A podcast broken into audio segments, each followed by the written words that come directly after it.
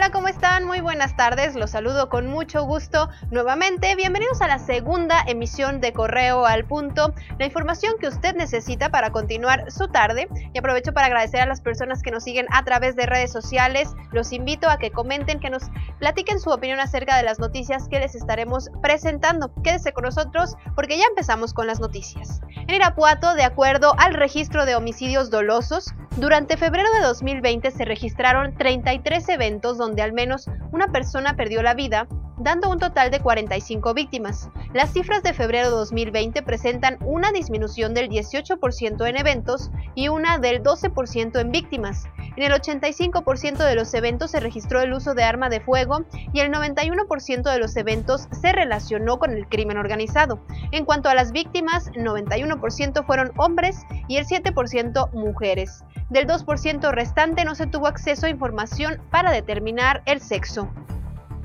Ante la ola de violencia que se registró ayer en distintos puntos de Guanajuato, el gobernador Diego Sinue Rodríguez Vallejo aseguró que las autoridades no se arrodillarán ante los delincuentes. En tanto, Sofía Wet aclaró que solo son actos propagandísticos.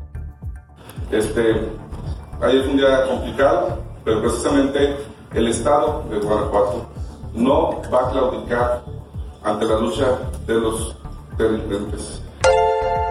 Hay una detención o hay un evento y, todos traen eh, eh, la inquietud de pensar que se va únicamente por una persona. Los operativos son para detener de forma integral, eh, me refiero a todos los niveles de participación de posibles delincuentes en eventos delictivos, propagandísticos. Yo coincido también en esta visión de que son eventos propagandísticos de una organización que hay que decirlo ya no tiene mucho que perder, que lo que busca es generar tensión derivado de las detenciones que han tenido en últimos últimas semanas y en los últimos días de las cuales hemos venido platicando, pues el objetivo es generar esta tensión y de alguna forma disuadir la acción de la autoridad.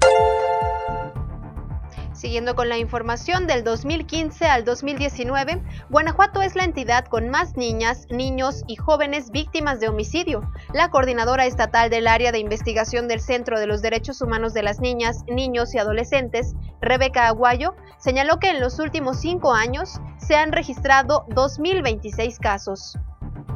Guanajuato duplica al segundo lugar que es Tamaulipas. Tamaulipas en este mismo periodo tiene 900, 800 este, eh, víctimas, del total de homicidios. Y Guanajuato es 2000. Entonces, hay algo que nos está diciendo es por qué se está matando a las niñas y a los niños, aunque sea calificado como homicidio culposo, el 60% no se identifica con qué objeto fueron víctimas de homicidio. ¿no? El análisis que nosotras vamos haciendo desde NIMA es que no se está el cuidado y la crianza de las niñas y de los niños. No, no se están procurando las condiciones adecuadas pues, para que se cuide la vida.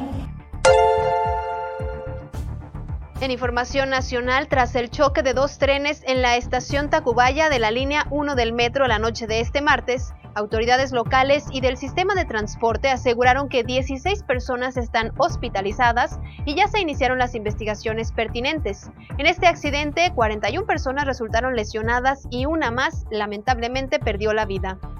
Vamos a información del mundo. La Organización Mundial de la Salud dijo hoy que el coronavirus ya puede definirse como una pandemia. Esto después de que el número de casos afectados fuera de China se haya multiplicado por 13 en dos semanas y en ese periodo los países afectados se hayan triplicado. Por ello debemos seguir las recomendaciones que la Secretaría de Salud nos está compartiendo. Las puede encontrar en nuestras redes sociales.